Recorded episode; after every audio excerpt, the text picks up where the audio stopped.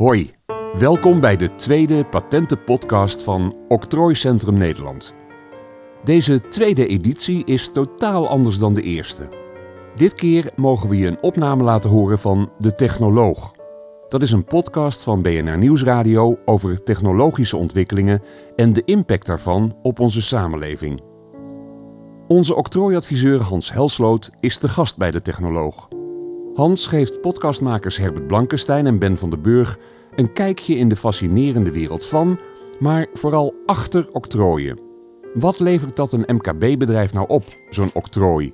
En kleven er ook nadelen aan octrooien? Dat en nog veel meer komt aan de orde in deze patentenpodcast. Hartelijk welkom bij De Technoloog. 167. Goed. Welkom Herbert. Welkom Ben van den Burg. We gaan het hebben over octrooien vandaag. Ja. En alle rechten van deze podcast behoort volgens mij de BNR toe. Maar dat weet ik niet goed. Oh, ik heb het allemaal niet uitgezocht. Voor mij is dat grijs gebied. Ja, grijs gebied. Alles zijn weer kwijt. Maar wat ik zeg niet natuurlijk. Dat is weer voor mij. Geen idee, maar daar komen we vandaag achter. Dat weet ik niet. Ja, misschien. Ik hoop het wel, Hans. We hebben een Hans Helsloot hier van het Octrooi Centrum. Hallo. Die in ieder geval van octrooien alles zou moeten weten. Precies, over octrooien weet ik alles. Ja. Maar, want dat is gelijk mijn eerste vraag. Ik wil gelijk beginnen. Boom. Wat nu, weet je, intellectual property, octrooien, patenten. Zal ik eerst even zeggen, Hans werkt bij het Octrooi Centrum. Of zei ik dat al? Dat weet ik niet. Ik weet niet meer of ik dat zei. Ik wist het al. Dus ik denk, iedereen komt ook eigenlijk vandaag. Achter welke hoge hoed. Ja. Hans Helsloot van het Octrooi Centrum. We hebben over de straat geplukt. Vertel jij me iets over taxichauffeur. Ja. Nee, jij hebt als baan het verspreiden van het evangelie van octrooi. Om het maar eens even mooi te zeggen. Jij gaat het land door en legt ondernemers uit hoe het zit. Dat klopt, ja. Zo. Dat is mijn werk. In dienst van Octrooi Centrum help ik het midden- en kleinbedrijf om de weg te vinden in toch de ingewikkelde wereld van intellectueel eigendom. Waarom heb je het zo ingewikkeld gemaakt dan? Dus is ook jouw taak het minder ingewikkeld te maken? Ja. Is ook je taak. Dat is ook taak. Maar niet gelukt nog. Nee, dat is nog niet gelukt. Nee, ik heb het systeem natuurlijk zelf niet bedacht. Dat is al wat ouder dan ik ben. Dat ligt aan de anderen. Octrooien bestaan al een paar eeuwen. Hoe lang eigenlijk weet je vast ook? In Nederland hebben we een tijd zonder octrooien geleefd. Maar in Nederland hebben we sinds 1910 weer een octrooiwet. Weer? Ja. Oh, dat suggereert een hele ingewikkelde geschiedenis. Ja, we hebben daarvoor een aantal jaren geen octrooiwet gehad. En in die tijd is Philips heel groot geworden. Vertel. Heel interessant dit. Ja. In de tijd van de gloeilampen waren er in andere omringende landen wel octrooien. En er waren allerlei octrooigevechten. Ja, want Edison had dat natuurlijk zwaar gepatenteerd. Ja, zeker. Ja. En Nederland had geen octrooiwet. Dus allerlei ontwikkelaars die kwamen naar Philips. Want hier konden ze doen wat ze wilden. Dus Nederland was het China van... Nou, misschien wel. Van het begin van de eeuw. Ja, en op een gegeven moment kwamen natuurlijk ook hier belangen om wel een octrooiwet in te stellen. En die is er in 1910 gekomen. Ja, en wie vraagt er in Nederland de meeste octrooien aan? Dat is Philips. Ja, maar dan zeg je van, geen octrooi. Neem een land, een klein eiland waar geen octrooien zijn. Want dan komen alle ontwikkelaars daar naartoe. En dan krijg je bedrijven zo groot als Philips. Maar toen was het weer juist daarna wel octrooien. Ja, dus daar zit een spanningsveld. Het lastige is natuurlijk dat dat kleine land is niet voldoende als je groot aan het groeien bent. Dus je moet gaan exporteren. Maar dan bots je tegen de octrooien in de andere landen aan. En dan moet je je vanzelf gaan gedragen. Ja, dan moet je je gaan gedragen, zo is het ongeveer. Ja, of kleine aanpassingen maken. Ja, kleine aanpassingen bedoel je om octrooien weer te omzeilen. Ja. Maar vertel eens even verder, want je zegt we hebben een tijdje geen octrooiwet gehad. Was het daarvoor dan weer een tijd dat we die wel hadden? Ja, daarvoor hadden we wel octrooi. Wat wonderlijk, want die is dan ooit buiten werking gesteld of zo. Kun je daar iets over vertellen? Ja. Wat was dat dan? Er is een tijd geweest, ik weet daar niet heel veel over. Maar er is een tijd geweest dat onze politiek dacht... octrooien zijn niet goed voor innovatie. Dus die schaffen we af. Ja. Dat is een heel interessant onderwerp. Ik denk dat we dat nu eventjes voor ons uit moeten schrijven. Daar komen we straks nog een keer op. Ja, nou ja, ik wil gelijk. Dus waarom niet? Maar daar kunnen we op komen. Dus zal ik dan mijn vraag stellen? Ja, wat jij had. Ik vond het eigenlijk meer van mijn vraag. Doen we over een half uur. Nee. IP, octrooien, patenten. Even in dat speelveld de juiste definities en het juiste veld schetsen. Ja. Octrooien zijn voor techniek. Octrooi en patent is hetzelfde. Octrooi is het Nederlandse woord. In het Duits, in het Engels, in heel veel andere talen is het patent. Maar het is precies hetzelfde. Dus mensen die het hebben over octrooien en patenten... die weten eigenlijk niet zo goed waar het over gaat. Oké, maar het is voor techniek. Octrooi is voor techniek. Ja, en je hebt ook nog merken. Dat is voor een naam of een logo. Je hebt modelrecht, is voor een uiterlijk. Het niet-technische van een uiterlijk van een product. Je hebt auteursrechten... voor kunst, voor teksten, voor software.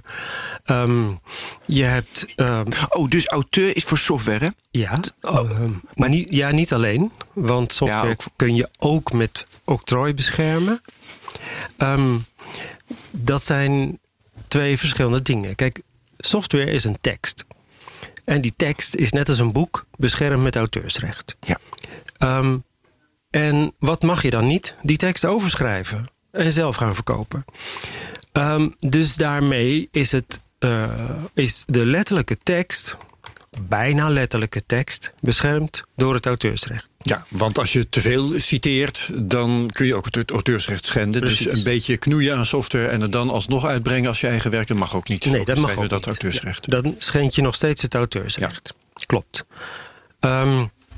Maar de functie is daarmee niet beschermd.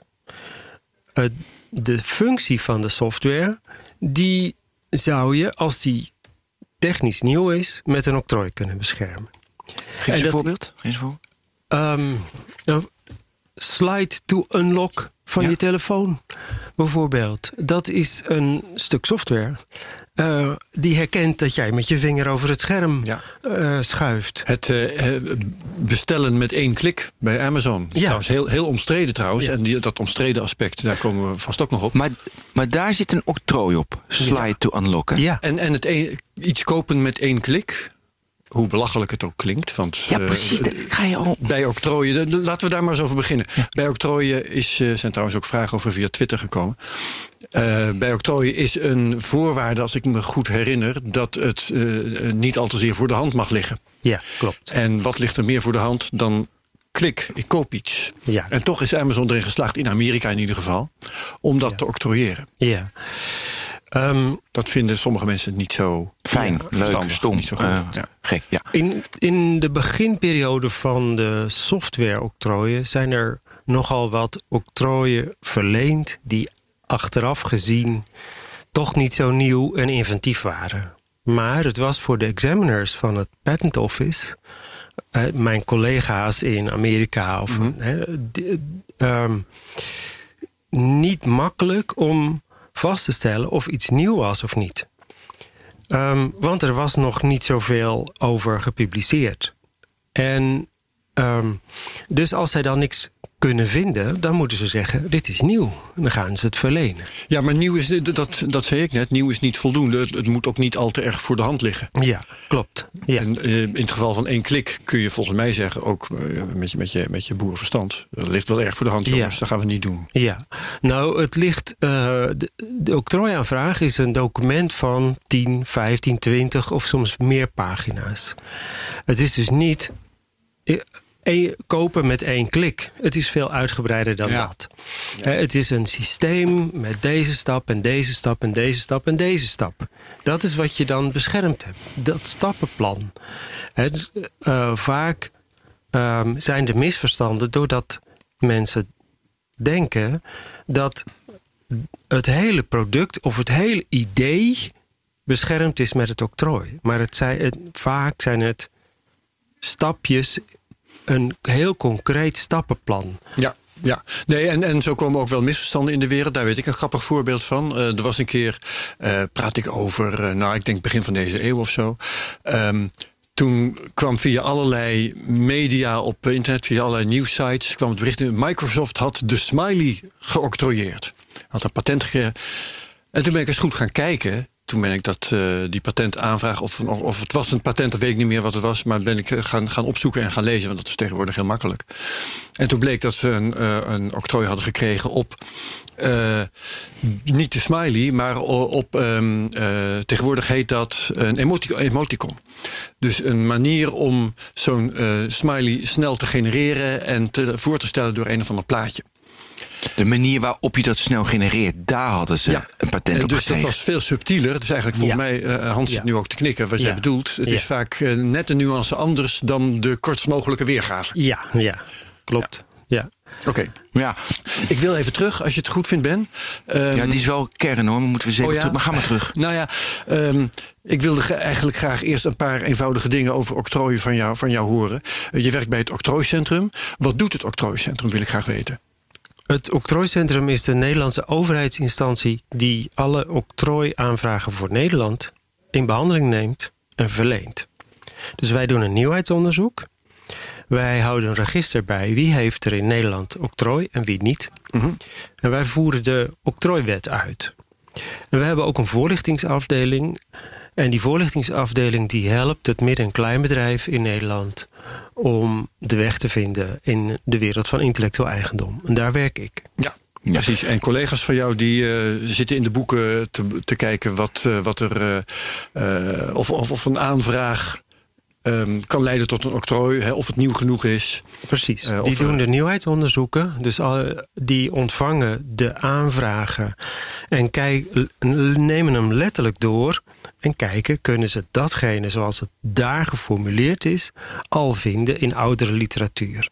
Ja. Maar dat heeft de aanvrager toch zelf ook gedaan? Anders hoef je dat hele papierwerk niet te doen. Want het is een gedoe, heb je net verteld. Daar hebben wij het in het voorgesprek nog over gehad. Dat is leuk, hè? Ja, dat is een goede vraag. Dat doen ze me heel vaak niet. In de helft van de nieuwheidsonderzoeken staat... Sorry, dit was al eerder door iemand anders bedacht. Ja. Hoe komt dat, denk je, dat ze dat niet doen? Misschien omdat het lastig is om daarin te zoeken. Misschien omdat ingenieurs het veel leuker vinden om het zelf uit te zoeken dan in die literatuur te gaan kijken. Ik weet het niet. Nee. En benadelen uitvinders, noem ik ze maar even, zich op die manier. Dat wil zeggen, zijn jullie heel duur om dat uit te zoeken en dan een octrooiaanvraag af te wijzen? Of zou je kunnen zeggen, een uitvinder kiest juist de gemakkelijkste weg door een octrooiaanvraag te doen en jullie dat te laten uitzoeken? Nou, hij heeft natuurlijk heel veel tijd en geld gestoken in de ontwikkeling van een product. En dan is hij daar trots op. Dan wil hij dat voor zichzelf houden. Tenzij hij alleen maar een idee heeft. Want dat gebeurt toch ook? Dat iemand alleen een idee heeft en dan meteen die octrooiaanvraag doet, of niet? Nou, meestal is een idee alleen niet voldoende om een fatsoenlijke octrooiaanvraag te kunnen indienen. Maar moet je kunnen uitleggen hoe je dat voor elkaar krijgt. Dus het octrooi zit niet op een eindresultaat, maar zit op de manier waarop je dat resultaat bereikt. Dus je hebt een technische oplossing voor een technisch probleem. En die oplossing, dat is, hoe werkt dat dan? Ja. En dus je moet een idee hebben, is vaak niet genoeg. Je moet kunnen uitleggen, hoe realiseer je dat? En dat moet je in die octrooiaanvraag opschrijven. En om dat goed te kunnen uitleggen, heb je vaak maanden ontwikkeltijd erin zitten. Dus de uitvinder die octrooiaanvraag doet, zonder eerst zelf even rond te kijken, is het eigenlijk wel nieuw waar ik mee bezig ben? Is niet iemand anders daar intussen aan begonnen? Die is dom bezig. Nou, dom weet ik niet. Maar economisch in ieder geval niet erg verstandig. Ja. Maar is het duur, zo'n octrooiaanvraag? Want ik zit te denken, anders huur ik jou toch in voor 3 dagen... en heb jij dat uitgezocht en dat kost me €3.000... denk ik, nou prima. Dat kan ook. Een aanvraag laten schrijven door een gemachtigde kost ergens tussen de €3.000 en de €8.000. Dat komt er ook nog bij natuurlijk. Ja, dat komt er nog bij. En dat doen ze natuurlijk meestal, want zelf hebben ze daar geen ervaring mee. Nee, dat is ook niet zo verstandig om dat zelf te gaan doen. Probeer zo'n octrooi maar eens te lezen. Jong, dat zijn van die teksten. Ik ben erin begonnen. Nou, dat is heel interessant. Ja. Ik heb straks een paar vragen over. Ja. Ja, dus dat doen ze niet. Nee. Heb je wel eens, als er eentje binnenkomt en je zegt... ze moeten heel goed beschrijven hoe ze het gaan doen... dat jij ziet van, ja, gast... dat slaat echt nergens op wat je verzonnen hebt. Dat lijkt me zo grappig. Ja. Voorbeelden. Er zijn wel eens aanvragen op perpetuum mobiles bijvoorbeeld. Oh ja. Dus op een systeem wat ronddraait en waar je ook nog energie van kan aftappen, zeg maar. Wat je oneindig veel energie geeft, zonder dat je er iets in hoeft te stoppen. En ja, dat kan natuurlijk volgens de natuurkundewetten niet. Maar die komen nog steeds binnen. Die komen nog steeds binnen. Ja. Hey, octrooien. We hebben het erover alsof we allemaal weten wat het goed. Maar wat voor bescherming leveren die precies op? Ja, als je een octrooi hebt, dan kun je daarmee tegenhouden dat een ander iets bedrijfsmatig doet met die techniek. Of het nou produceren is, of verkopen, of op voorraad hebben, of bedrijfsmatig toepassen, dat maakt niet uit. En het is wel voor een land. De octrooien zijn per land. Als je een octrooi hebt in Nederland, dan kun je in Nederland optreden tegen namaak of tegen import. Maar als je ook bijvoorbeeld in China wil kunnen optreden, moet je een octrooi in China hebben. Ja, maar er bestaan ook Europese octrooien. Klopt. Er is een Europees octrooisysteem. Daarmee kun je voor heel Europa, voor ongeveer 40 landen, een octrooi aanvragen. Het Europees Octrooibureau doet dan het nieuwheidsonderzoek. En als zij verlenen, dan moet het Europese octrooi per land gevalideerd worden. Dus dan moet je nog in al die aparte landen een paar €100 taksen betalen en vaak een vertaling inleveren. Oeps. Maar dan wordt het nog een slagje duurder. Ja, wat kost dat? Dat was ook mijn vraag. Dat kost toch gauw, nou zeker €1.000, €2.000 per land. Alleen die validatie al. Het aanvragen zelf komt daar nog bij. Tussen de €3.000 en €8.000 voor het laten schrijven. En er is ook nog een discussie vaak met de Europese examiner. Die zegt vaak, ja, als je het zo formuleert, ben ik het er niet mee eens. Dan ga ik het niet verlenen, want vind ik het niet nieuw en inventief. En dan mag je als aanvrager je tekst aanpassen. Dan mag je het een beetje beperken. Misschien is het dan wel nieuw en inventief. Dus dan kijkt die examiner er nog een keer naar. Ja. Maar dat kun je niet zelf. Daarvoor heb je weer die octrooigemachtigden nodig. Dus daar komen ook weer dat is een soort advocaat, hè? Ja. Die verstand heeft van octrooirecht. Ja. Ja. Een octrooigemachtigde is iemand die heeft eerst een technisch universitaire opleiding en daarna nog een 3-jarige beroepsopleiding die vooral juridisch van aard is. Ja. Hele dure jongens zijn dat. Hans, maar zijn er mensen die eng zijn die dan naar Nederland komen en er zit alleen maar een octrooi op in Nederland? Ik woon in Duitsland, ik ben eng, ik steel dat, ik neem dat en dan ga ik in Duitsland, kan ik het nadoen, want ze hebben het niet in Duitsland. En ik heb bijvoorbeeld meer macht, meer geld, meer kracht, waardoor ik het wel wereldwijd. Dus dan ben je nog de pineut. Ja, dat klopt. Als uitvinder. Dus als je een uitvinding hebt gedaan die wereldwijd interessant is, dan is het vaak niet verstandig om je te beperken tot alleen een Nederlands octrooi. Dan wil je ook buiten Nederland een octrooi hebben. Maar dan ben je 3, 4, 5, 6 jaar verder voordat je dat ook weer allemaal voor elkaar hebt. Over technologie gaat snel, nou, we weten het. Ja. Nou, dat het lang duurt voordat een octrooi verleend is, dat vinden veel mensen niet erg. Het doel van een octrooi in theorie is wel dat je een ander kan verbieden om daar iets mee te doen. Maar in de praktijk kun je met een octrooi aanvraag ook al heel veel. Als er een nieuwheidsonderzoek bij zit dat er goed uitziet, dan kun je daar ook al mee handelen. En dan kun je bijvoorbeeld gaan samenwerken met andere partijen, zonder dat die ander met je idee aan de haal gaat. Je kunt ook een aanvraag al verkopen. Je kunt een aanvraag uitlicentiëren. Je kunt waarde toevoegen aan je bedrijf. Je kan naar een financier, een investeerder. die willen vaak dat je iets beschermd hebt. En die zijn dan blij als jij zegt, ik heb een octrooi aangevraagd. Ja. Dat vinden ze al mooi. En het liefst willen ze dan het nieuwheidsrapport zien. En dat komt na ongeveer 9 maanden. En als dat gunstig is, ja, dan zeggen zij ook niet, je moet eerst wachten tot het octrooi verleend is. Hè? Dan zeggen ze, je moet zo snel mogelijk de markt op. Ja. En nou zit er geld bij en dan kunnen ze ook accelereren. Ja. Snap ik. Kunnen we even terug of wil je nog van die standaardvragen doen? Even terug. Oh, mooi. Ja, want een hele beroemde, weet je, want we hebben een mooi voorbeeld met one-click en beschrijving. Ja. Hoe daardoor mag het. Maar iedereen heeft nu toch gewoon one-click. Of heeft bol.com dat niet? Ja, ik let daar nooit zo op. Maar... Ja, klopt. Iedereen heeft one-click. Een octrooi is maximaal 20 jaar geldig. En veel, de one-click patent is al als veel ouder dan 20 jaar. Dus als het octrooi vervallen is, dan mag iedereen dat gewoon namaken. En dan betalen ze, als het nog niet is nagemaakt, swipen, betaalt Android aan Apple. Omdat Apple, denk ik, dat swipen. Dat is veel gebeurd. Ja, absoluut. Ja. In de elektronica gebeurt dat heel veel. Er is niet één bedrijf dat alle octrooien heeft. En neem bijvoorbeeld ook de CD en de DVD-technologie. Heeft Philips heel veel geld aan verdiend. Maar dat hebben ze samen met Sony gedaan vooral. Philips had niet alle patenten. Sony ook niet. Dus wat hebben ze gedaan? Zij wilden toch dat iedereen CD's en DVD's ging gebruiken. Ze hebben dus een patentpool opgericht. En iedereen die maar wil, die kan een licentie krijgen van die pool.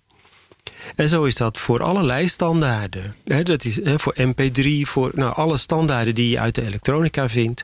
Daar zijn over het algemeen patent pools. En de bedrijven die octrooien hebben, die nodig zijn om die MP3-technologie, die standaard te kunnen realiseren, die stoppen hun patenten in die pool. En de pool geeft licenties aan iedereen die die technologie maar wil gebruiken. Octrooien zijn dan een ruilmiddel. Ja. En ik wil dan dat is ook heel waardevol. Nu naar die hele beroemde case. Heeft Samsung de iPhone nagemaakt? 7 jaar duurde die. Ja, je kan toch ook dat Samsung... En waarom gaven ze dat niet toe? Betaalden ze eerder Apple gewoon dat geld? Joh, prima. Dus dat is dan apart. Ja, nou, ik ken de details van die zaak niet. Ik ook niet, maar ik lees ook wel eens wat. Ja. Maar daar durf ik eigenlijk niet zo heel veel over te zeggen. Maar normaal gesproken is het dus wel zo... dat de vormgeving, want het ging over de vorm van de iPhone... dat al gepatenteerd wordt. Bij de vormgeving gaat het om modelrechten. Modelrecht, ja. Het is heel verwarrend, omdat in Amerika heet dat een design patent. Yes. Dus daar heet het wel weer een patent. Maar daar kun je inderdaad je vraagtekens bij zetten... Die afgeronde hoekjes, daar wordt het over het algemeen over geschreven. Dat nog overbleef als vormgevingsaspect dat beschermd zou zijn. Ja, daar kun je heel erg een mening over verschillen. Het is wel zo dat die Samsung-telefoons... heel erg ook de vormgeving van de Apple-telefoons hebben overgenomen. Uiteindelijk lijken ze wel sterk op elkaar. Ja, alle telefoons lijken op elkaar. Het is nu de standaard vormvector. En niemand betaalt aan Apple. Het zou heel raar zijn als die hoekjes niet afgerond waren. Laten we wel precies. Dus dat in hoeverre is dat functioneel bepaald? Hè? Ja. Want dat is bij modelrecht iets wat je niet kan beschermen. Ja. Dus moeilijke discussie. Ja. Ja, zeker weten. Ik vind ook een interessante discussie. Dus dat is weer auteursrecht, maar ik vind software hierin interessant. Dat in principe dat de developer die software bouwt, dat hij heeft het geschreven, dat is van hem. En dan als hij in dienst is van Google, dan neemt Google direct dat recht over. Ja. Weet jij daar iets meer van en hoe dat precies gaat? Ja. Kijk, als je in dienst bent van een bedrijf om bepaalde software te schrijven, dan gaat het auteursrecht op die software automatisch naar je werkgever. Dat staat in je arbeidscontract. Ja, en dat staat ook in de Nederlandse auteurswet. Ik ken niet alle nationale auteurswetten, maar over het algemeen werkt dat zo. Ja. Bij een octrooi ook. Als je in dienst bent als ontwikkelaar bij een bedrijf... Gaat bij Philips, dan gaat het daar naartoe. Het octrooi automatisch naar je werkgever. Is ook logisch, denk ik. Die betaalt je voor het doen van die ontwikkelingen. Die creëert ook een omgeving waarin je dat werk kan doen. Die confronteert je met die en die vragen. Dus dat is wel logisch. Ja. Waar bedrijven wel eens mee de mist in gaan... is dat ze iemand anders inhuren, een externe inhuren... of ingenieursbureau inhuren, of ZZP'er... om die software te schrijven. En die is dus niet in dienst van het bedrijf. Die heeft een zelfstandig bedrijf. En dan denken bedrijven... als ik mijn rekening betaald heb... gaat het auteursrecht automatisch over naar mij. En dat is niet zo. Nee. Dat moet je apart beschrijven. Ja. In een contract. Ja. En nemen ze dan dat bedrijf een levenslange gratis licentie af... van die ZZP'er? Of die ZZP'er draagt het echt over? Ja, je hebt beide mogelijkheden. Je kan een licentie geven als ZZP'er... of je kunt het auteursrecht overdragen. Bij overdracht, dat doen bedrijven het liefst... maar niet alle ZZP'ers willen dat. Die zeggen van, nou, ik geef jou een licentie... voor een beperkte tijd, beperkt gebied... beperkt aantal jaren. En dat is dan een kwestie van uitonderhandelen. En weet je wie dat slim geregeld had? Nou? Bill Gates. Want die had een besturingssysteem aan IBM verkocht... en heeft de rechten behouden... om datzelfde besturingssysteem aan andere partijen ook te verkopen. Ja. En dat was Windows. En waarom had... Sorry, dat was MS-DOS. Ja, MS-DOS. Maar waarom hadden ze dat dan niet door? Want of was dat te vroeg toen... dat ze dat nog niet door hadden? Dat weet ik niet helemaal zeker. IBM heeft... of ze hebben slecht opgelet... of ze hebben gewoon geen rekening gehouden met de mogelijkheid... Ik heb die case heb ik gelezen. Ze hadden geen rekening gehouden dat de mogelijkheid was... dat het belangrijk zou worden. PC zou worden gereverse engineered. Ja, juist. Dat klopt. Want zij dachten in het begin... er worden wereldwijd misschien 5 computers verkocht. 10, dus joh, prima die zorg. Nou, voor de PC hadden ze dat beeld niet. Nee. Maar ze hadden wel het beeld dat zij daar een monopolie op zouden hebben, volgens mij. Ja. Maar goed.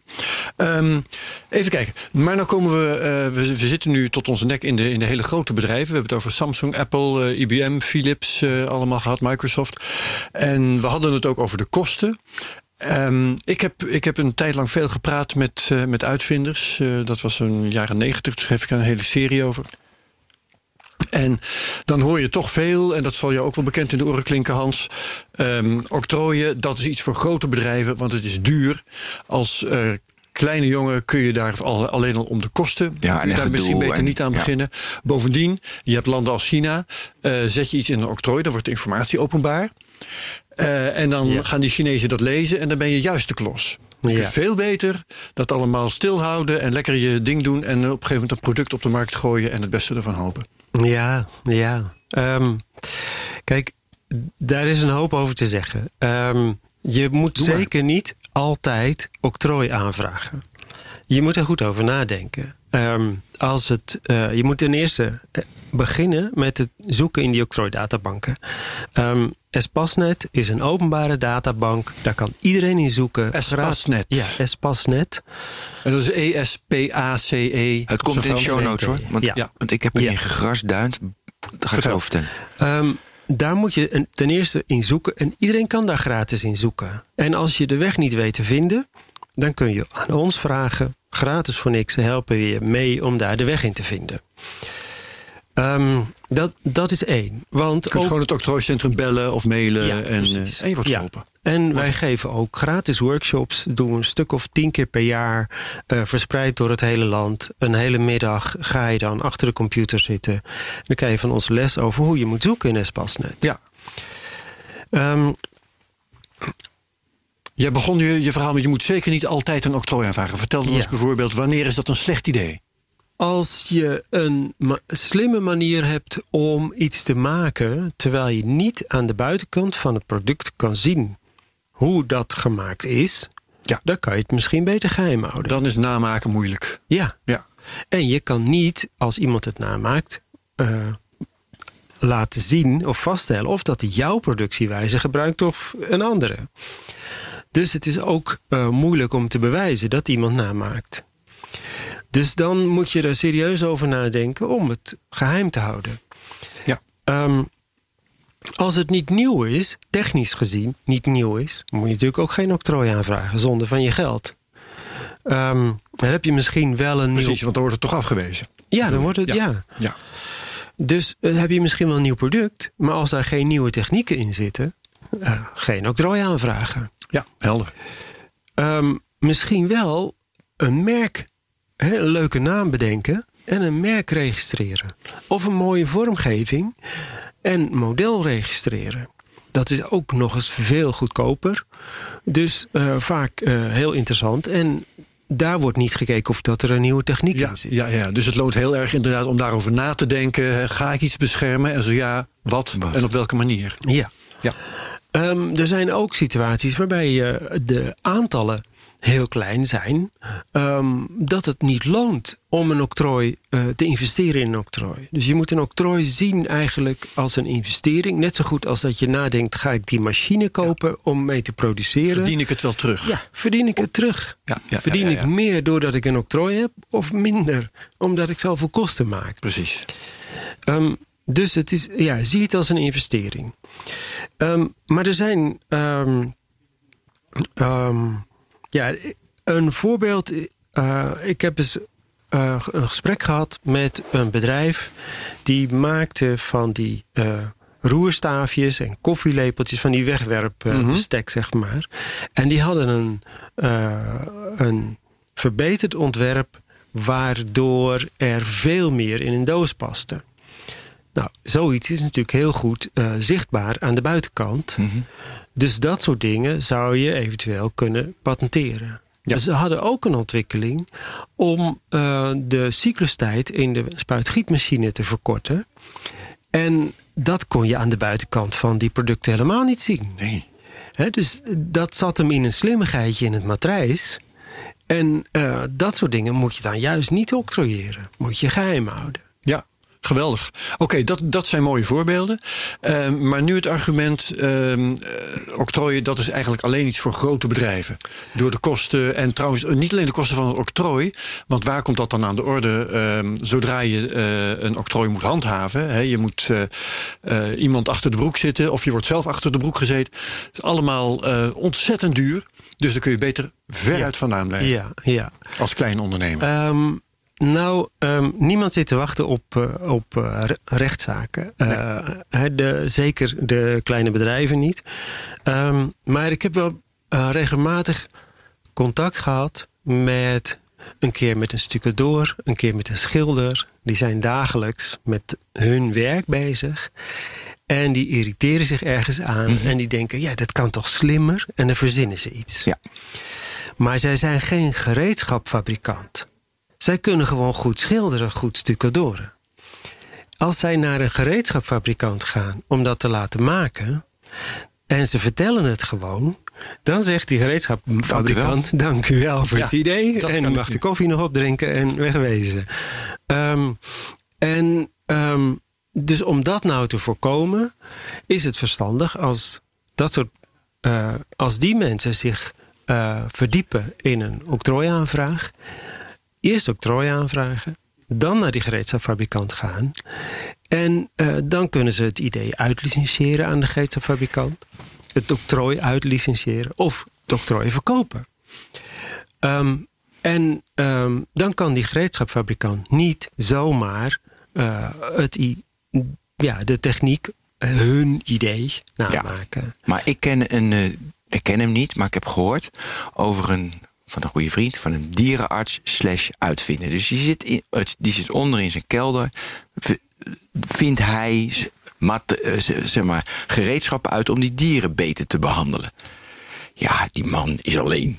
Weet je kan wel zeggen, eerst octrooi op het gereedschap dat hij maakt. Voor endoscopieën voor die dieren. Is hartstikke gaaf allemaal. Uit van de mensen haalt hij dan naar dieren toe. Maar die gaat niet dat octrooien. Dat is een gedoe. En hij is dierenarts. Hetzelfde als die schilder of die stucadoor. Ja, dus wij kunnen die mensen een beetje meehelpen. Hè. Wij kunnen niet een octrooiaanvraag voor ze schrijven. Daarvoor moeten ze naar een octrooigemachtigde. Maar we kunnen bijvoorbeeld wel in de octrooiliteratuur de weg wijzen, in Espacenet de weg wijzen, om te laten zien van wat is er nou wel nieuw, wat is er nou niet nieuw. En uiteindelijk zal die dierenarts toch ook een octrooiaanvraag moeten schrijven. Kijk, wat die een alternatief is om met een geheimhoudingsovereenkomst te gaan werken. Maar het lastige is, gaat die gereedschapfabrikant de geheimhoudingsovereenkomst tekenen als er iemand langskomt die zegt: ik heb een idee voor een gereedschap en je moet eerst tekenen en daarna ga ik pas vertellen wat mijn idee is. Want het kan zijn dat die gereedschapfabrikant dan getekend heeft om een van zijn eigen projecten stil te leggen. Dus dat doen ze niet. Dus dat doen ze niet, nee. Link, ja. Ja. En zo is het ook als je bijvoorbeeld met Unilever of met andere, met grote bedrijven wil samenwerken. Die stellen vaak als eis: je moet eerst octrooi aanvragen, anders willen we je idee niet eens horen. Ja. Sterker nog, ik herinner me dat er was een keertje in de publiciteit over Apple. Had een of ander schoolmeisje een idee. En dat had ze naar Apple gestuurd. Van, als jullie nou eens, ik weet niet meer wat het idee was. En toen kwam er alleen maar een hele bitse brief terug van de juridische afdeling van: we stellen geen prijs op dit soort post. Ja. Ja. En dat hadden de ouders toen naar de media gestuurd. Ja. En Apple was natuurlijk weer de gebeten hond. Maar dat soort overwegingen zitten daar natuurlijk achter. Ja, hè? Die zitten daar achter. Ideeën die niet al beschermd zijn, die willen we niet eens weten, want het geeft alleen maar glazen. Ja, geeft glazen. Uiteindelijk zou dat kunnen. Ja. Maar zo komen we weer bij de grote bedrijven. Ja. En we hadden het over kleine bedrijven. Ik heb ook wel eens een contact gehad met een bedrijf. Die kon heel goed. Hoe noem je dat? Slijpen. Daar wist hij heel veel van. En die had een spuitmond om koelmiddel op het werkstuk te spuiten bedacht. En dat had hij gemaakt met 3D-printen. En 3D-printen, daar zijn er meer die dat kunnen. Dus dat is heel makkelijk na te maken eigenlijk.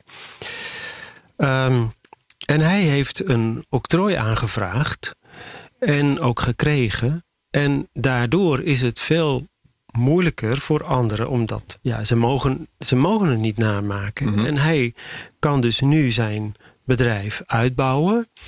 Hij verkoopt nu die spuitmonden en heeft op termijn het idee om zijn werk of zijn bedrijf te verkopen aan een grotere gereedschapleverancier. Ja. En hoe meer hij er zelf in slaagt om de markten open te breken voor deze spuitmonden, hoe meer zijn bedrijf waard wordt. Ja, er komt er een multiplier op. En maar eerst wil hij even die eerste multipliers maken, zodat hij het voor nog meer kan verkopen. Ja. Maar in dit geval kan ik me juist voorstellen, aangezien zo'n digitaal ontwerp kan ontsnappen, maar een voorwerp kan ook gescand worden. Ja. Dat het heel makkelijk door vrije jongens in vage landen het idee te stelen, het ontwerp te kopiëren valt. Ja. En dat ze gewoon een concurrerend fabriekje opzetten met hele goedkope arbeidskrachten. Klopt. En hij gaat daar vooral niet tegen procederen. Kijk, ook een strategie. Ja. Hij zegt: laat ze maar lekker meehelpen om die markt open te breken. Oké, zo kun je er ook over denken. En degene die mijn bedrijf straks gaat kopen, dat is waarschijnlijk een grote partij die wel de slagkracht heeft om op te treden. Dat kan u nu mooi zeggen, maar tenzij wat ik net vertelde, in Duitsland of in China inderdaad, die hebben veel meer power en die knallen één keer eroverheen en dan is het weg. Dus het is ook wel een linkerstrategie. Kun je iets vertellen over octrooitrollen? Ja, ik weet niet of dat woord bestaat, maar patent trolls. Ja, Amerika zeker. Ja, dat zijn, voor wie het niet weet, dat zijn bedrijven die niks anders doen dan patenten opkopen en suwen. Ja. Ja, dat klopt. Die zijn niet populair? Nee, die zijn niet populair. Die hebben vooral juristen in dienst en octrooigemachten, patent attorneys, vaak in de Verenigde Staten. Komen niet zoveel in Europa voor. Er is ook een Engelstalige term voor, ik weet even niet precies, maar iets als non-manufacturing entities. Ja, non-practicing entities. Non-practicing, dus bedrijven die niet zelf iets doen. Dat komt in de show notes. Alleen maar non-practicing entities. Mooi. Ja. Maar vertel. Die maken daar inderdaad een business van om anderen te suwen en te vervolgen. Ja. En daar geld aan te verdienen. Dat is vooral in de Verenigde Staten zo. En gelukkig niet zo heel veel in Nederland. En waar ligt dat aan? Er is een verschil in het octrooirecht daar en hier? Ja, wij kunnen in Nederland gaat een octrooirechtszaak ook altijd over de kracht van het octrooi. Is het octrooi eigenlijk wel geldig verleend? Die patenttrollen die hebben heel vaak octrooien die eigenlijk niet verleend hadden mogen worden. Kijk, het Patent Office heeft misschien 3-4 dagen de tijd om zo'n octrooiaanvraag te onderzoeken. Ja. En als ze dan niks gevonden hebben, dan verlenen ze het. Maar als het in die 3-4 dagen heb je natuurlijk nooit de hele wereld kunnen onderzoeken. Okay. Dus in Amerika zijn ze slordiger, zeg maar, met het verlenen van patenten. Nou, zeker in het verleden is dat zo. Ja. Ik denk dat dat nu durf ik dat zo niet te zeggen. Maar in het verleden was dat zeker zo. En ons rechtssysteem biedt de mogelijkheid om de geldigheid van het octrooi ook meteen aan te vechten.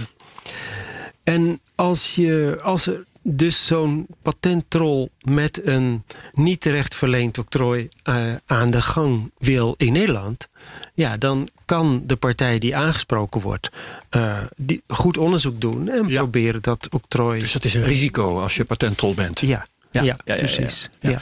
Wat wel grappig is trouwens, nu we het hierover hebben, de Electronic Frontier Foundation, weet ik toevallig, die heeft een maandelijkse rubriek Stupid Patent of the Month. Ja, dus elke maand publiceren ze een idioot octrooi uit het Amerikaanse systeem, dat in hun ogen nooit verleend had mogen worden. En dat is puur entertainment. Ja. Dus aanrader. Ja, zeker. Ja. Ik wil nu gelijk een stupid patent weten.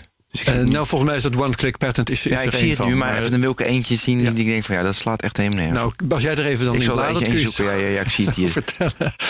Want dan kom ik bij een paar tweets die we hebben gehad. Er zijn mensen die hebben ons vragen gesteld via Twitter. Frank Heijkamp bijvoorbeeld, die vraagt: ik krijg de indruk dat partijen soms hun toevlucht nemen tot het auteursrecht, daar waar een octrooi eigenlijk meer op zijn plaats is. Is dat een ontwikkeling die jij ook ziet? Nou, ik ken wel het omgekeerde namelijk, dat software wordt geoctrooieerd, terwijl er mensen zijn die dat onterecht vinden dat auteursrecht beter op zijn plaats is. Hoe ligt die balans wat jou betreft? Ja, er zijn heel veel ontwikkelingen, technische ontwikkelingen, waar de software gebruikt wordt om iets nieuws te doen, iets technisch nieuws te doen. En de precieze code is niet zo relevant. En daar is dus een octrooi meer op zijn plaats dan auteursrecht. Er zijn heel veel software-octrooien. De software is heel goed octrooieerbaar als er tenminste iets technisch gebeurt. En daar is het minder sterk om het met auteursrecht te beschermen dan met een octrooi. Dus om nou te zeggen dat er minder octrooien worden gebruikt en mensen meer auteursrecht gebruiken, dat geloof ik niet. Nee. Het aantal octrooiaanvragen neemt wereldwijd alleen maar toe. Ja. Ik herinner me uit het begin van deze eeuw wel de discussie over moet software eigenlijk wel octrooieerbaar zijn? Ja. Rond 2005 is dat denk ik geweest, misschien nog iets eerder. En ik herinner me ook dat toen bedrijven als Microsoft, die waren daarvoor, die profiteren daar ook vrij makkelijk van. Terwijl juist de kleinere softwarebedrijven, die waren daar erg tegen. Die hadden veel liever dat het auteursrecht dat het auteursrecht die rol zou vervullen. Kun je inschatten hoe dat komt? Dat grote bedrijven liever dat octrooirecht zien en kleine bedrijven meer houden van het auteursrecht? Ik denk dat dat ook de periode was dat het dat in Amerika het nog veel makkelijker was om hun bedrijfsmethode te octrooieren. En dat hier vooral de web en app heel erg opkwam. En in de web en app gebeurt vaak niet zo heel veel technisch. En dat was in die tijd in Amerika nog heel goed patenteerbaar. Ah zo. Ik zit zelf, doe ik vooral de voorlichting in de regio Eindhoven. Daar is de software die ontwikkeld wordt ook vaak gerelateerd aan technische systemen. En daar is het toch weer een ander verhaal. Daar kom ik niet zo heel veel bedrijven, kleine bedrijven tegen, die zeggen dat software niet octrooieerbaar zou moeten zijn. Ja. Dus het heeft echt te maken met, doe je met die software iets wat op zichzelf technisch nieuw is? Ja. Of ga je proberen om software voor bij wijze van spreken een tekstverwerker te octrooieren? Dat is dan misschien minder handig. Ja. Ik heb eentje gevonden uit 2018. Een belachelijk patent. Het slaat echt heel... Nou, nu ben ik hem weer kwijt. Oh shit. En hier, een image capturing device. In 2018, de US Patent 9936086. Image capturing device, een fototoestel. Ja, een image... Je begint te lachen, maar dit slaat echt nergens op. Nee. Nou, ik zou... je moet de case natuurlijk zien, maar... Ja. Weird. Ja. Maar goed, leuk, grappig. Ja. Ik heb nog iets anders. Okay. Hans, weet je iets van indicatoren? Er zijn heel veel wetenschappelijke artikelen over indicatoren van de waarde die een patent creëert. Dus er zijn... Als je een patent hebt, dan creëert waarde. Maar er zijn allemaal indicatoren die meer meetelt om de waarde te creëren en minder meetelt. Weet je daar iets van? Of is dat voor jou ook een grijs gebied? Even, wat voor indicatoren heb je daarover? Ja, daar hebben ze van, als je een patent hebt en het is, dat is natuurlijk van... Als iedereen het gaat gebruiken, is een indicator, want dan heb je een grotere reach. Ja. Als het heel erg origineel is. Dus er zijn in de wetenschappelijke literatuur daar indicatoren van. Maar ik kwam dat tegen. Ik dacht, ik vraag het, maar ik vond het ook lastig. Weet je, de waarde van een octrooi is heel erg moeilijk vast te stellen. Want het hangt ervan af wie vraagt het bijvoorbeeld. Vraagt de bank het als security? Dan zegt hij vaak, het is 0. Want ik weet niet aan wie ik het straks moet verkopen als jullie bedrijf failliet is. En ga je het verkopen? Ja, ga je het überhaupt verkopen? Heeft iemand daar geld voor over? Ja. Vraag je het op een andere vraag. Wil je zelf je octrooi verkopen?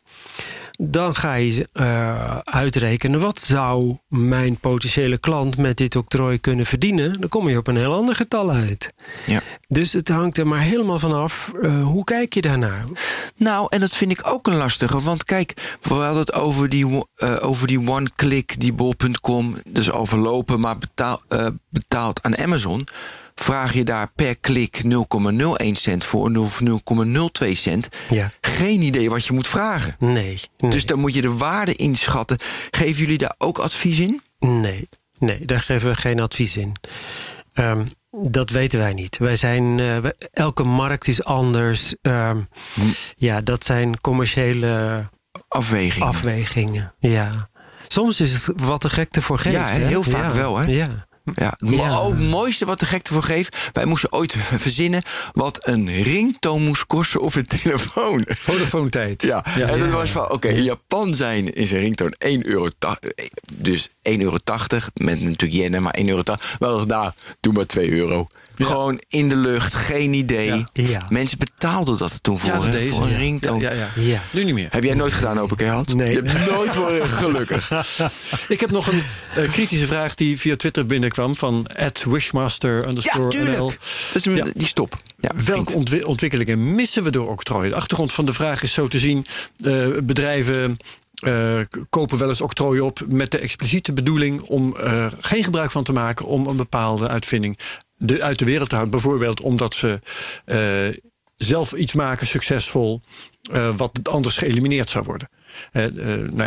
Je gebruikt de techniek voor mobiele telefonie, verzin ik maar even. Er ligt een nieuwe techniek op de loer. Oké, octrooien kopen, dan komt het niet op de markt. Kun je lekker doorgaan. Ja. Wat voor ontwikkelingen missen wij in, is de vraag. Juist doordat op die manier wordt geoctrooieerd. Ja. Het aardige is, ik heb aan de TU Eindhoven gevraagd, deze vraag gesteld. Oh ja? Wist je dat wij hem zouden vragen? Nee. Oké, want Twitter is openbaar. Eerder al dus. Ja, al veel eerder. Ik heb gezien een aantal situaties waar een bedrijf hele mooie technologie had. En dat voor heel veel geld verkocht heeft aan een grote multinational. Ja. En waarbij de multinational de boel heeft stilgelegd. Precies. Want ze konden meer geld verdienen aan iets anders. Dus dat is precies deze vraag. Nou, daar maakte ik me natuurlijk ook zorgen over. Want je wil eigenlijk niet, zeker als daar nog subsidie van de overheid bij zit, dat gebeurt. En wij hebben eigenlijk gevraagd, zouden jullie eens kunnen onderzoeken hoe vaak dit gebeurt? En daar zijn ze nog... Kijk, daar is een eerste studie gedaan waaruit blijkt dat het toch niet zo heel vaak gebeurt. Dus wat er nu verder nog onderzocht gaat worden is, hoe vaak gebeurt het eigenlijk de andere kant op? Hier ging de studie vooral over een buitenlandse multinational die een Nederlandse start-up of klein bedrijf met patenten opkoopt. Misschien is het ook wel zo dat Nederlandse bedrijven buitenlandse bedrijven opkopen. Of dat is, dat is zeker zo. In elk geval, in zo'n geval verdient de uitvinder er lekker aan. Want die verkoopt zijn bedrijf. Dus in die zin is het dan alvast succesvol. Dat kun je wel zeggen. Ja. Maar niet voor de maatschappij. Nee, niet voor de maatschappij. Aan de andere kant, ik weet van één geval waarbij een bedrijf echt voor heel veel geld is verkocht. En de ondernemers dus veel geld hebben verdiend. En die zijn daarna weer nieuwe bedrijven gestart. Die hadden een hoop geld te investeren in die nieuwe ontwikkelingen. Dus Silicon Valley model natuurlijk ook. Ja. Dus of die ene technologie stilgelegd wordt, of dat helemaal dramatisch is. Ja, in dit geval niet, omdat die mensen weer nieuwe dingen zijn gaan doen. Er staat natuurlijk ook tegenover dat in andere gevallen, misschien wel veel meer, dat een technische ontwikkeling juist wel de wereld inkomt dankzij het feit dat die geoctrooieerd is. Ja. Dat kan natuurlijk ook. Ja, dat kan ook. Ja. Dat is dus moeilijk met elkaar te vergelijken, moeilijk af te wegen. Ja. Maar je verdient natuurlijk meer geld als je al laat zien dat het octrooi werkt in de praktijk en je hebt omzet met heel veel marge. Dan word je natuurlijk meer verkocht dan alleen maar een octrooi in de kast. Ja. Want de uitvoering, de markt is natuurlijk veel belangrijker nog. Ja, zeker. Nou, deze gevallen waardoor wij die vraag aan de TU Eindhoven hebben gesteld, dat zijn ook bedrijven waar 80 mensen werkten, waar ze 50 octrooien hadden. Maar wel jonge bedrijven, dus minder dan 10 jaar oud. Mooie dingen aan het ontwikkelen. En een daarvan werd door een Amerikaanse multinational opgekocht. En hun verhaal is, wij kregen het niet door de FDA. Het ging om een medische... Food and Drug Administration. Dus het ging om medische technologie. Dat kan natuurlijk ook. Dat je heel erg aan het ploeteren bent, maar dat het niet toegelaten wordt op de markt. Kan ook. Zeker. Daar kan het octrooi niks aan doen. Nee. Ik wil nog even terugkomen op China. Ja. Want we zijn begonnen met Nederland als het... Dat zei ik dan op dat moment. Nederland als het China van een eeuw geleden. En dat is natuurlijk heel lang de zorg geweest van mensen die iets uitgevonden hadden en iets gingen gaan maken. Het wordt toch nagemaakt in China en dan vis je achter het net. Want je octrooi handhaven in China, dat is een... hoe noem je dat ook weer? Onbegonnen werk. Oké. Dus hoe gaat het met China wat dat betreft? Wat rechtspositie van octrooien betreft? In China worden op dit moment enorm veel octrooien aangevraagd. ongeveer 10 keer zoveel als in heel Europa. Ja, je hebt daar aparte Chinese octrooien nodig natuurlijk. Ja. Ja. Nou heb je in China 2 verschillende systemen. Je hebt patenten en je hebt gebruiksmodellen. Gebruiksmodellen kennen wij niet in Nederland. Dat is een soort licht octrooi waar geen nieuwheidsonderzoek gedaan wordt en dat maximaal 10 jaar geldig is. In Duitsland is dat wel bekend. Daar heet het een Gebrauchsmuster. Misschien dat sommige mensen dat kennen. Het is 90% van de aanvragen uit China zijn gebruiksmodellen. De rest is patent. En, als je dan zegt van 10% van de Chinese aanvragen zijn patenten, dan is dat ongeveer evenveel als heel Europa. Ja. Groot land. Maar er zijn heel veel innovatieve bedrijven in China. En die innovatieve bedrijven die hebben last van hun kopierende landgenoten. Juist. En daardoor wordt het handhaven van een octrooi in China ook steeds makkelijker. Dus dat is eigenlijk precies wat ik net ook zei toen het over Philips ging. Na verloop van tijd gaat zo'n land zich netter gedragen. Ja, dat is heel vergelijkbaar. Natuurlijke gang van zaken eigenlijk. Ja. Maar ze zijn dus meer bezig intern dan dat ze zullen kijken van in Nederland is er iets en we nemen dat over. Dat is te klein. Nederlanders hoeven zich daar geen zorgen over te maken. Dat weet ik niet. Er zijn al rechtszaken geweest van Chinese bedrijven tegen Nederlandse bedrijven in Nederland. Er zijn ook Chinese bedrijven die hun octrooi of hun intellectueel eigendomsrechten in Nederland vestigen.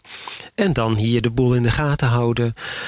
En hier ook wel eens een rechtszaak winnen. Nou, is daar niks mis mee als dat in balans is. Nou, voorlopig winnen Nederlandse bedrijven in China meer rechtszaken dan andersom. Ja, is dat zo? Ja. Oké, dus ook als het gaat om het beschermen van de rechten van bedrijven buiten China, werkt dat Chinese octrooisysteem beter en beter? Ja. Maar je moet het wel goed doen. Kijk, China is een land van alles registreren. Het is in China moet ook de bewijslast door een notaris vastgesteld worden.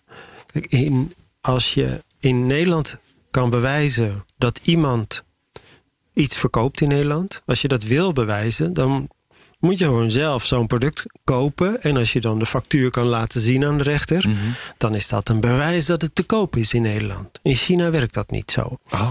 Daar moet dat door een notaris vastgesteld worden. Nou, dat soort dingen moet je wel weten als je in China actief bent. Dus ga vooral naar de China IPR Helpdesk. Die wordt gefinancierd door de Europese Unie. En die helpt je om de weg te vinden in het Chinese rechtssysteem. Kijk, dat is nuttig. Zo'n werk allemaal hoor. Ja. Nee, maar je wil je wil bezig met je uitvinding. En het hoort erbij. Niks aan te doen. Ja. Maar dan wordt het wordt minder leuk. Ja. Nou ja, voor mij heel veel mensen vinden het fantastisch. En die helpen je dan. Dat kan ook. Ja. Ik wil heel graag naar inspiratie. Ja, maar je zit heel erg bescherming. Maar ik heb natuurlijk even in jouw, dan ben ik weer die naam kwijt. Die European, die ACE. Espacenet. Ik zit te grasduinen. Ja, ik had heel veel voor gasten. Dit slaat nergens op, statenlang enzovoort. Ja. Maar dan moet ik dieper op ingaan. Heel veel te veel, maar op Koreanen. Weet je, het, bijna niet Engels. Het heet in die vertaalmodus. Allemaal netjes vertaald. Ja. En dat inspireerde me. Is dat wat je bedoelt van octrooien inspireren je? Maar ik doe er verder niks mee. Maar is dat het? Ja. Kijk, er is misschien een leuk voorbeeld. We hadden eerst de Senseo. Toen kwam er een Nespresso. Die heeft een heleboel ingepikt. Ja. En ik kon ook dat Senseo echt vies is. Nee, dat is echt vies. Nespresso is lekker, maar Senseo is echt vies.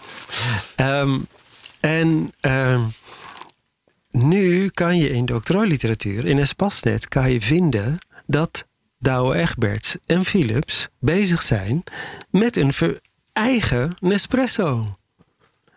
Die maken een cupmachine. En je kan precies lezen. Op dit moment? Op dit moment, ja. Die nou eigenlijk al een tijdje geleden. Want de octrooi-publicaties die zijn gedaan. En een octrooiaanvraag wordt pas na 18 maanden gepubliceerd. En die, je ziet dus, had al 2 jaar geleden kunnen zien. Dus 3,5 jaar geleden hadden ze al een alternatief ontwikkeld. Het is een goed verhaal. Dus Nespresso zit nu... Kijk eens, ze gaan beginnen. Dus die blijven nu met innovaties. En hoe blijven we ze voor? Snel markt. Extra geld erbij. Om ze weg te drukken. Het begint daar dus. Dus ga daar kijken waar anderen mee bezig zijn. Ja, dat zei je eerder in het gesprek ook. Hè? Als je een uitvinding hebt gedaan, of denkt een uitvinding te hebben gedaan, sowieso rondkijken in die octrooiliteratuur. Ja, eerder nog. Hè? Als je denkt, ik ga dit probleem oplossen, ga dan eens kijken in die octrooiliteratuur. Heeft iemand het al gedaan? Nou, ik heb zelf in het verleden als ontwikkelaar gewerkt. Wat maakte je? In de bouw aluminiumramen. Ja? En toen wilde ik een aluminium extrusieprofiel aan een raam plakken. Maar aluminium heeft een veel grotere uitzettingscoëfficiënt dan glas. Krak. Dus dat laat dat los. Dus je moet dan een of ander flexibel lijmsysteem hebben. En toen zei iemand tegen mij... wat je moet doen is in de octrooiliteratuur gaan kijken... hoe die lijmfabrikanten... welke problemen ze op welke manier oplossen. Wat ik eerst deed, was aan de lijmfabrikant vragen... hoe moet ik dat doen? Maar lijmfabrikant A zegt, je moet lijm A gebruiken... en B zegt, je moet B gebruiken. Ja, dus logisch. Ja. En ik ben geen lijmspecialist... dus ik kon niet die kritische vragen stellen. Maar door in die octrooiliteratuur te kijken... wist ik welke problemen ik... er zijn die ik zou gaan tegenkomen als ik dat in de praktijk ging brengen. En dus kon ik wel de kritische vragen stellen. Ja, en daardoor want in die literatuur zie je niet wat het beste werkt. Nee. Maar je leert gewoon over de techniek. Ja. Een ander voorbeeldje. Ik heb een tijdje mijn eigen ontwerpbureau gehad. Dan ging ik naar een opdrachtgever. En die opdrachtgever die weet natuurlijk over zijn vak veel meer dan ik als ontwerper. Dus wat ik van tevoren ging doen, kijken welke octrooien hebben zij eigenlijk? Ja. En wat hebben hun concurrenten voor octrooien? En dan kan je eigenlijk heel snel in een bepaald vakgebied inlezen. Nog een ander voorbeeld. Als jij... ik heb eens gesproken met een bedrijf, die hadden een spirometer. Dat is eigenlijk een opzetstuk voor je telefoon. Ja. Als je daarin blaast, dan kan je zien hoe goed je longen het op dat moment doen. Dus voor longpatiënten. En daar heb je dus een stukje hardware voor nodig en een stuk software. Want die vergelijkt het ook met de luchtkwaliteit op dat moment. Die haalt wat data van internet en zo. Ja. Dus dat bedrijf was een start-up. En die dacht er iets heel moois te hebben. Eigenlijk vooral nog idee-stadium. Wij zijn ze geholpen om te zoeken in de octrooiliteratuur. Blijkt dat al anderen dat idee ook eerder hebben gehad. Dus wat was toen de stap? Nou, waar zijn wij goed in? Wij zijn eigenlijk veel beter in hardware. Dus we zoeken een ander die veel beter is in de software. En dan gaan we samenwerken. Ja. Ik ben nu ineens heel benieuwd hoe jij nu kijkt tegen open hardware en open software. Open source. Ja, dat ben ik echt benieuwd. Ja. Nou, dat is hoeveel weken geleden hebben we het daarover gehad? Ja, week 5, 6. Ja, een paar weken terug. Tijdens kerst. Zoek even in de BNR-literatuur, want daar staat het allemaal ook wanneer we... Oké. Openbaar. Hans Helsloot. Ja. Open source software is gebaseerd op auteursrecht. Dat draait om een bepaalde licentie. Iemand mag het gebruiken onder bepaalde voorwaarden.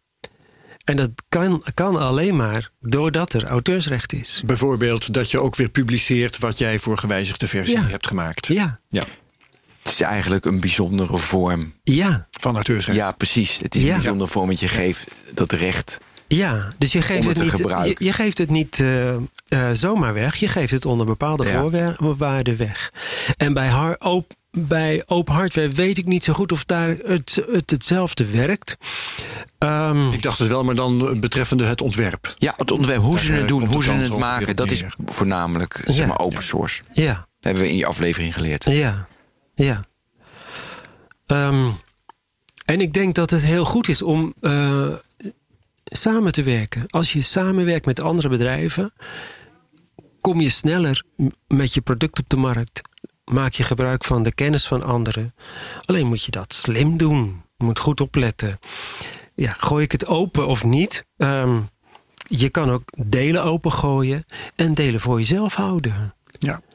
En ik denk dat dat per bedrijfssituatie weer verschilt. Dan moet je goede strategieën bedenken. Ja, ja. Voor we afsluiten, want we zitten langzamerhand aan het... Sterker nog, we zijn er al overheen. Maar deze wil ik nog even kwijt. Het is ook een leuke die via Twitter binnenkwam van Frank Heijkamp. Hoe wordt er omgegaan met het aanvragen van octrooi op natuurlijke eigenschappen, zoals stoffen in planten? Ik herinner me ook, dat is ook een fase die we hebben gehad, dat er veel te doen was over octrooi aanvragen op DNA en dingen die daarop gebaseerd waren. Waarbij dus wordt gezegd, je kunt iets wat je gewoon in de natuur kunt vinden, dat kun je niet octrooieren. Dus wat is de stand van zaken in die kwestie? Nou, ik ben niet de specialist op dat onderwerp. Dus dat vind ik... ik heb een collega die is daar helemaal in thuis. Die helpt ook het ministerie om die politieke discussies daarover te voeren. Zullen we dan misschien ook een keer hier hebben? Ja, is misschien wel interessant.